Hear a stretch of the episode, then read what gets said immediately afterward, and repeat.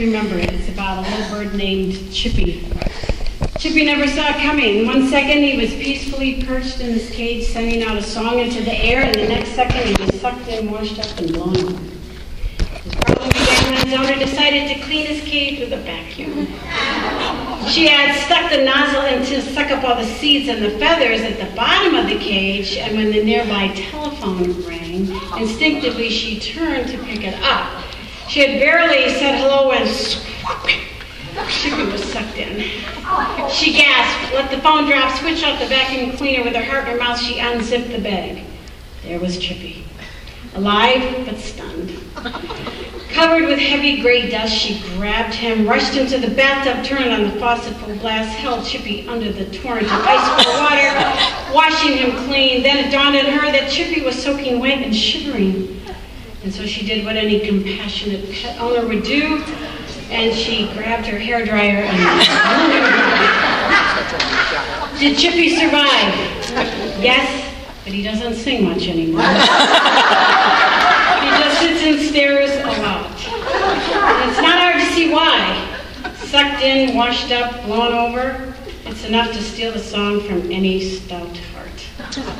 And life is like that a lot of times, isn't it? You never see it coming, but just like that, it sucks you up, washes you up, and blows you over. And Paul's going to share his heart and all that he endured in this book, and that's what makes Second Corinthians so extra special as we see him in all his transparency. you know, I think so often that other believers uh, think, or believers think other believers have it all together in their Christian life. And certainly this is one of Satan's greatest tools of discouragement. Everybody has a better husband, a better child, a better home, a better, a better everything, and they're happy, and I'm not. But when we reflect on men, also like the great Apostle Paul, it's easy to be a little discouraged if we compare ourselves to the amazing, godly man that he was. Yet Paul, like all of us, was just a man. Many of the people that God has used greatly throughout all of church history uh, we're far from perfect.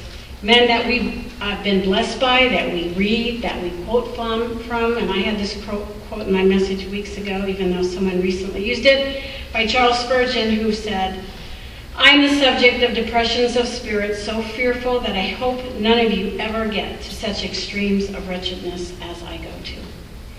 So as we come to our study in this semester in 2 Corinthians, we're going to see the Apostle Paul as a man who went through many times of discouragement, even despair, burdened, carrying the weight of the churches and the struggles going on, vulnerable, hurt deeply from the people he loved. We will see in our study of this chapter, uh, chapter 1 next week, verse 8, where he says that we were burdened excessively beyond our strength so that we despaired even of life. Paul was so burdened for the believers in the church at Corinth that he had founded in chapter 2, he says, For out of much affliction and anguish of heart I wrote to you with many tears, not so that you would be made sorrowful, but that you might know the love which I have especially for you. He just is burying his soul. In chapter 6 of this same letter, Paul makes himself so vulnerable. He asks these believers, Will you just love me like I love you? In chapter 7, Paul says to them, Make room for us in your hearts. We wronged no one. We corrupted no one. We took advantage of no one. Paul is forced in this book to defend himself and his integrity because of his critics and the false teachers who had come into the church he had planted and were claiming that they were true apostles and Paul was not. In this book of Second Corinthians, we see Paul in a totally different light than any of his letters that we read. Paul pours out his heart revealing it to all, the pain, the suffering of what he has endured. And what we will see in our study is total honesty as Paul writes to this group of believers that he loves so dearly. This is probably one of the most overlooked books in the New Testament. And as for our Bible study, this is the start of the 29th year. And this book, I was told we did it 20 some years ago. I don't even remember. But uh, it's been a long time. So it's about time we put on our thinking caps. They will be required. And tackle this book. We've done a lot of books more than once, so I'm eager to get started in this study. God has included this book in His Word for a purpose. We know all Scripture is God breathed and is profitable for correction, instruction, and training in righteousness. We all face, we all sitting here face different struggles and issues that are going on in your life today. The Lord knows each of those. And I'm sure for each one of us, the impact of the study will be different of how the Lord uses it. What we have to understand if we're going to accurately study and interpret this New Testament letter is the background of this church and what was going on. What happened that caused Paul to open his heart with such a vulnerable passion, and why were they not loving him back? What was at the heart of the reason for Paul's many tears and disappointments? So we kind of have to go back to the background, and we recently studied in this uh, Bible study the book of Acts. and in Acts 18, Paul was on his second missionary journey at that point, and he came to the city of Corinth, a really wicked city. This is where he met, as you recall, Priscilla and her husband Aquila, uh, Jewish people who had been kicked out of where they were because they were Jews and they were tent makers like Paul, so they established a working relationship right away. And as was his custom, Paul always first went to the synagogue and tried to reason with the Jewish community that Jesus was indeed their Messiah. So that's what he did first. and as a whole, they rejected Paul and his message, though the leader of the synagogue there did embrace the gospel message. But as always, Paul turned then to the Gentile community. God actually told Paul while he was there, Do not be afraid, but go on speaking and do not be silent. For I am with you, and no man will attack you in order to harm you. For I have many people in this city. So Paul settled down there and taught them for 18 months. So God brought him to this place. Obviously, he was, afraid, he was frightened for his life. And God assured him, no, you're staying here. I have a lot of people that you're going to lead to the knowledge of the truth here. And so that's what the beginning of that church. From our study in Acts, you may recall how really wicked this city was. It was on a narrow strip of land connecting northern Greece and southern Greece. and then it became a major city to avoid 250 miles of really dangerous seawater. A lot of captains put their ships on wheels and crossed on this land. And so it became quite the place. It was so connected with immorality, with all of the temple prostitutes and drunkenness and the lewdness that characterized the city that really just to talk about Corinth was the same as saying a drunkenness or immoral behavior to Corinthianize. It just coined the word of what they were known for.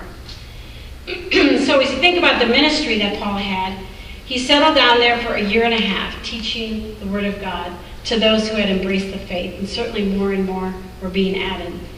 there were many who had been involved as temple prostitutes, had immoral lifestyles, who came to faith in Jesus, and they were part of this growing church. And it was not easy for them always to break away and to, to not be impacted by the evil in their culture. That's why the first letter to, the Corinthians, Paul has to deal with a lot of issues. He has to address their sin of their cliquish behavior, their self-centeredness. They actually had a man in their church sleeping with his stepmom that they weren't even addressing it. After he left Corinth and had that year and a half with them, he was ministering in Ephesus and word got back to Paul then about what was going on, how there were divisions and factions and struggles. There were always seemed to be people who wanted to look to somebody else other than Paul. The believers had also written a letter to Paul with a variety of questions that uh, they had about marriage and singleness, and so we know he sent the First Corinthians to them, the letter called, no, we know as First Corinthians, answering these questions as well as dealing with these sinful issues going on and trying to correct them. It was a very tough letter Paul wrote to them. Whether it was the immorality, the sinful pride, believers were suing one another, and misuse of spiritual gifts, lack of love for anybody, you know, just gluttonous, self-centeredness. That was just a few of the problems going on in the Corinth after he left them. So not long after his first letter, Paul learned that there was more trouble in the church, centered around some men who arrived and claimed, no, we are the real apostles. And they brought false teaching. And in order to lift themselves up as the truth bearers, they had to try to destroy Paul and his credibility. And that's what they did.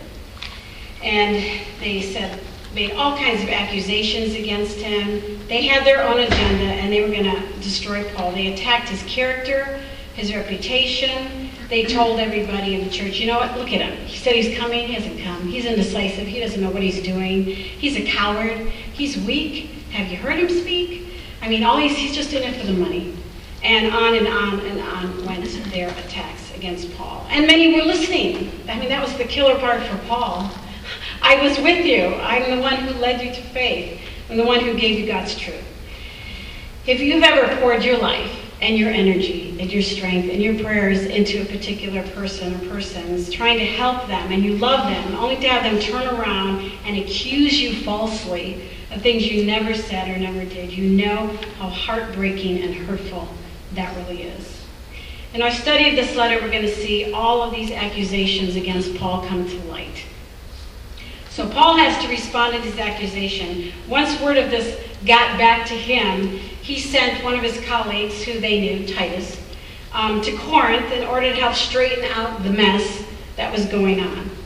Titus then would meet up with Paul in Troas, report how things were going after his visit, and as Paul learned the truth of what was going on, he was filled with such sorrow and anxiety, so much so that he left an open door for ministry and sailed to Macedonia and northern, northern Greece. His plan was to get there. And in chapter 7 of our study, we learned that Titus met with Paul with some good news that, for the most part, they had listened to Titus and what he was saying, but there was still a great, and they were feeling sorrowful. Some of them were feeling really bad for how they had mistreated Paul. But there still was a pocket of those who were being, being impacted by these false apostles. Though most were favorable to Paul, it would seem Titus informed Paul that there were still some opposing him. Now remember, these false apostles opposed him, but it's not just that they were opposing a man. It was the apostolic authority given to Paul. So Paul was giving truth directly from God. This was God's revelation through Paul and they were teaching error, and the church was in great danger of going back to all of these sinful behaviors and, and, and these attacks against Paul. It's because of this painful opposition and the church's instability that Paul writes 2 Corinthians. And he defends his ministry, and that's really what the context of the whole letter is about.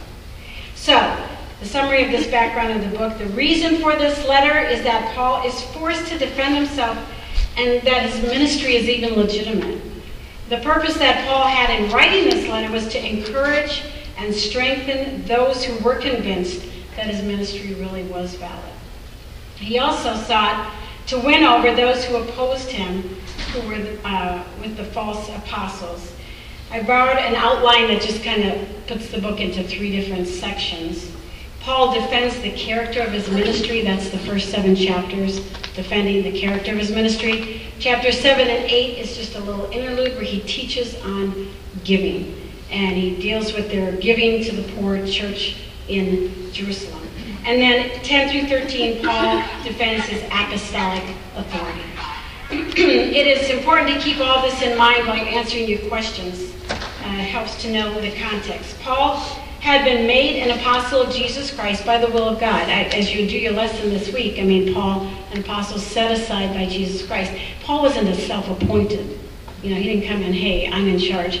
God appointed him to be his messenger and bring the message. The people that he led to faith in Jesus became his spiritual children, and he loved them. He invested his life in them. And it's with a broken heart and a heart of love that Paul wrote this letter excuse me, trying to win back those who he loved and poured his life into.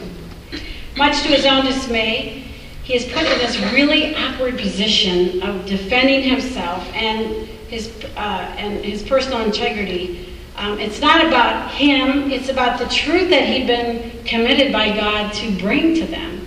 I mean, if what he said is invalid, then the message of the gospel was invalid.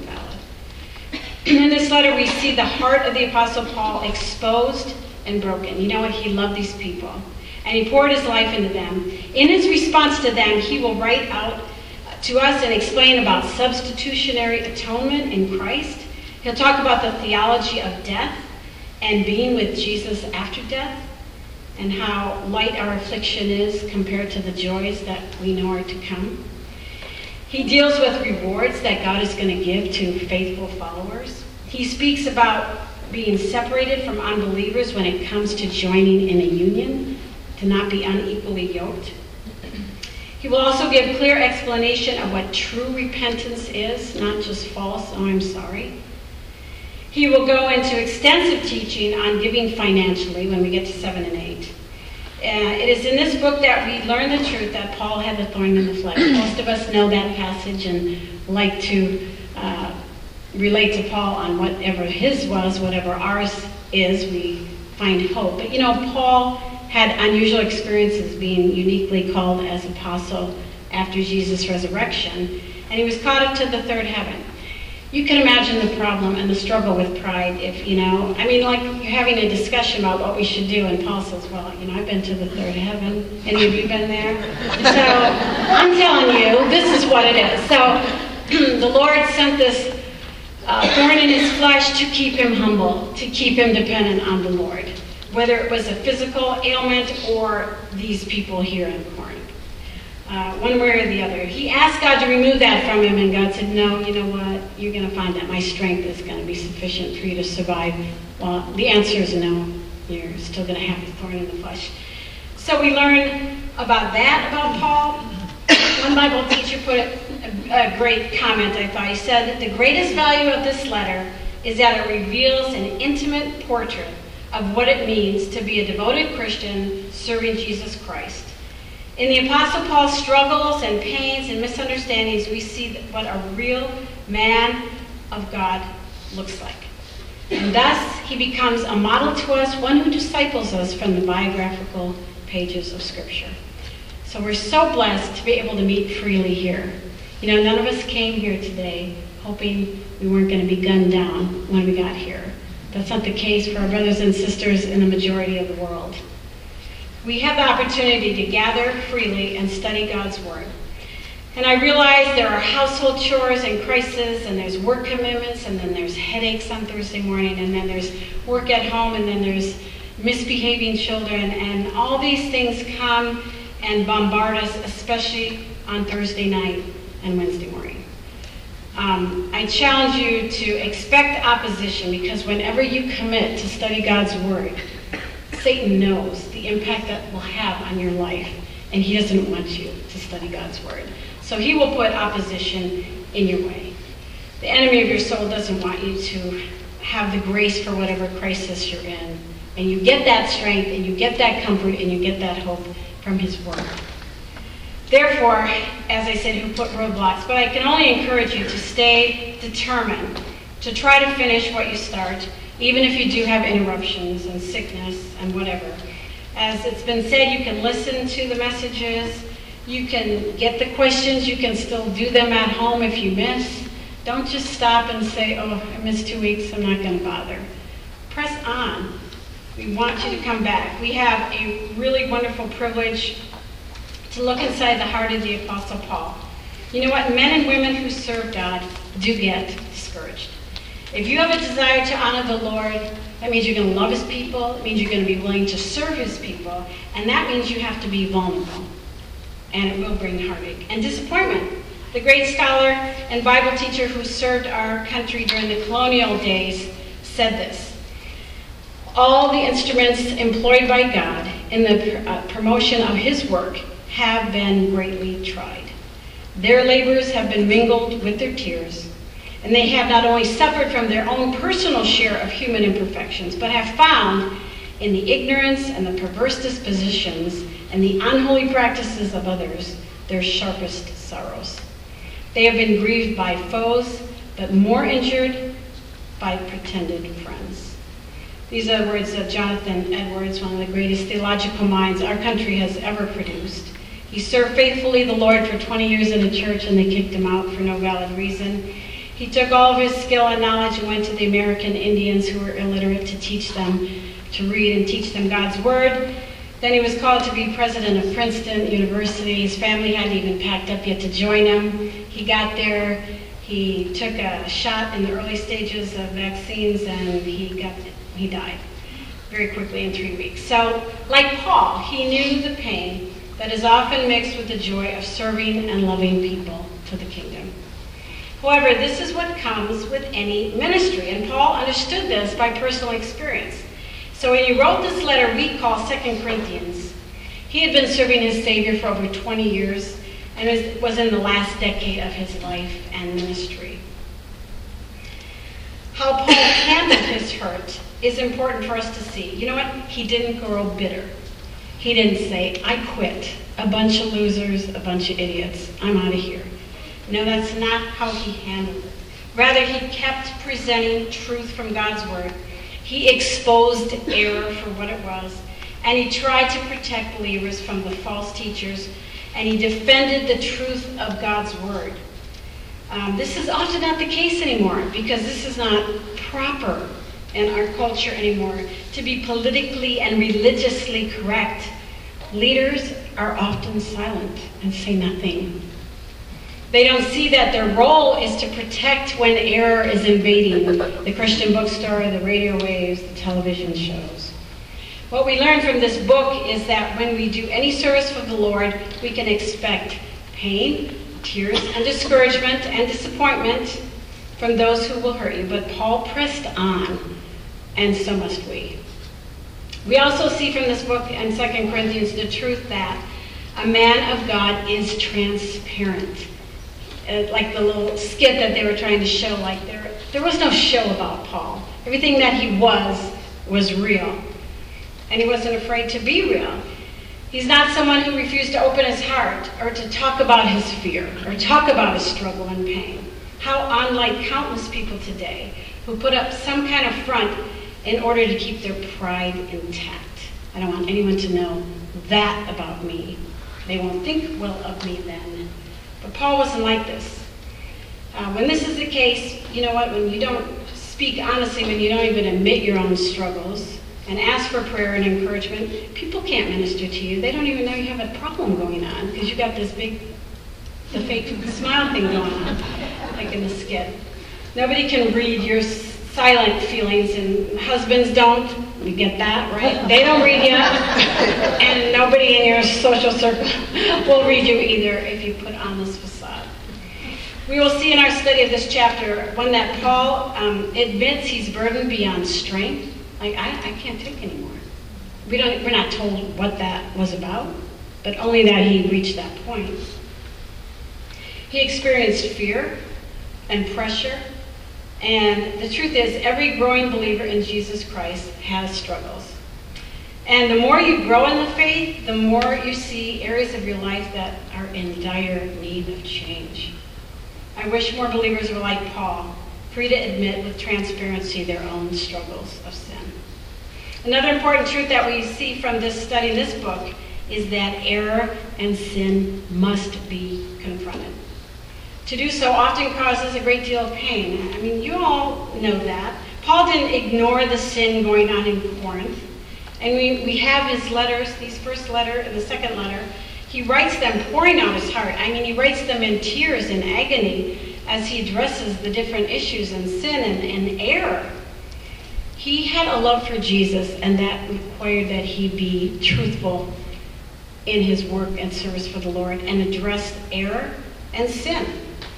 Paul cared about the people, and he cared more about honoring God than avoiding a conflict. You know, a lot of people just avoid the conflict so they won't say anything. And bad things are going on. You can't just stick it under the rug. The truth of God's word must be more important to us than our own pride or hurt feelings or being rejected by people who don't like what we're saying. Paul defended himself in this letter, and it was not for a personal reason, but because he was an apostle representing the truth of Jesus Christ, who entrusted him with that truth. Obviously, none of us here are apostles as Paul, but if you know Jesus, you are his representative. And that means we must stand for truth regardless of what the result may be. We can only stand for the truth, you know, if we have a clue what the truth is. And, and hopefully that's why you're here at the study to grow more in your knowledge of truth. That's the whole point we have this for 29 years. To help us know the will of God, we study the Word so we'll obey Him. God's Word and His standards are truth. They are what is right and what is wrong. And you know, our whole culture is in opposition to everything that Scripture says right and wrong. And therefore, we need the Karaite call to speak the truth of God's word, whether it's a casual conversation at work or with a neighbor or a friend or anybody, and not be surprised by a hostile reaction. Because that is our culture. The most obvious shift in our culture is a total denial of what God declares, declares to be what marriage is. I mean, He's the one who created and made it. And that's changed. Our entire culture has rationalized away murder of millions by just saying it's tissue. So, what is yet coming, we will be shocked. And it's coming. Way more than what's come. That's the direction of our nation. So, if we believe what the Bible says is truth, then we need the courage to speak the truth, even if the world around thinks you are an absolute barbaric, hateful, narrow, stupid person. So I encourage you to come back.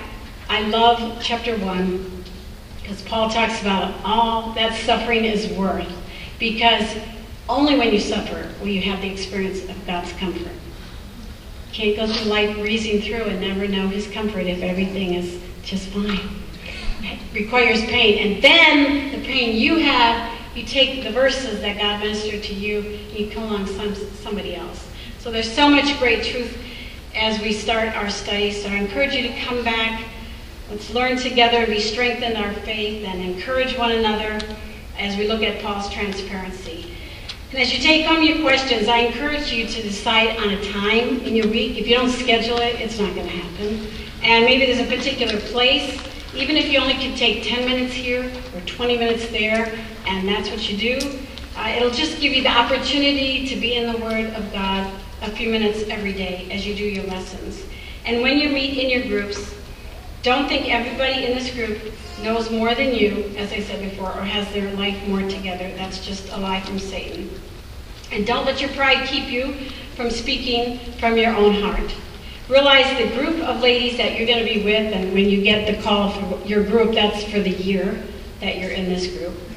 And we believe God is sovereign. And there may be people put in your group that don't rub you right.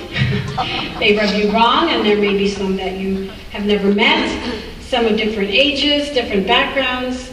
God's put, putting you together to have a ministry to one another. So don't resist that. Uh, we're all here to learn together.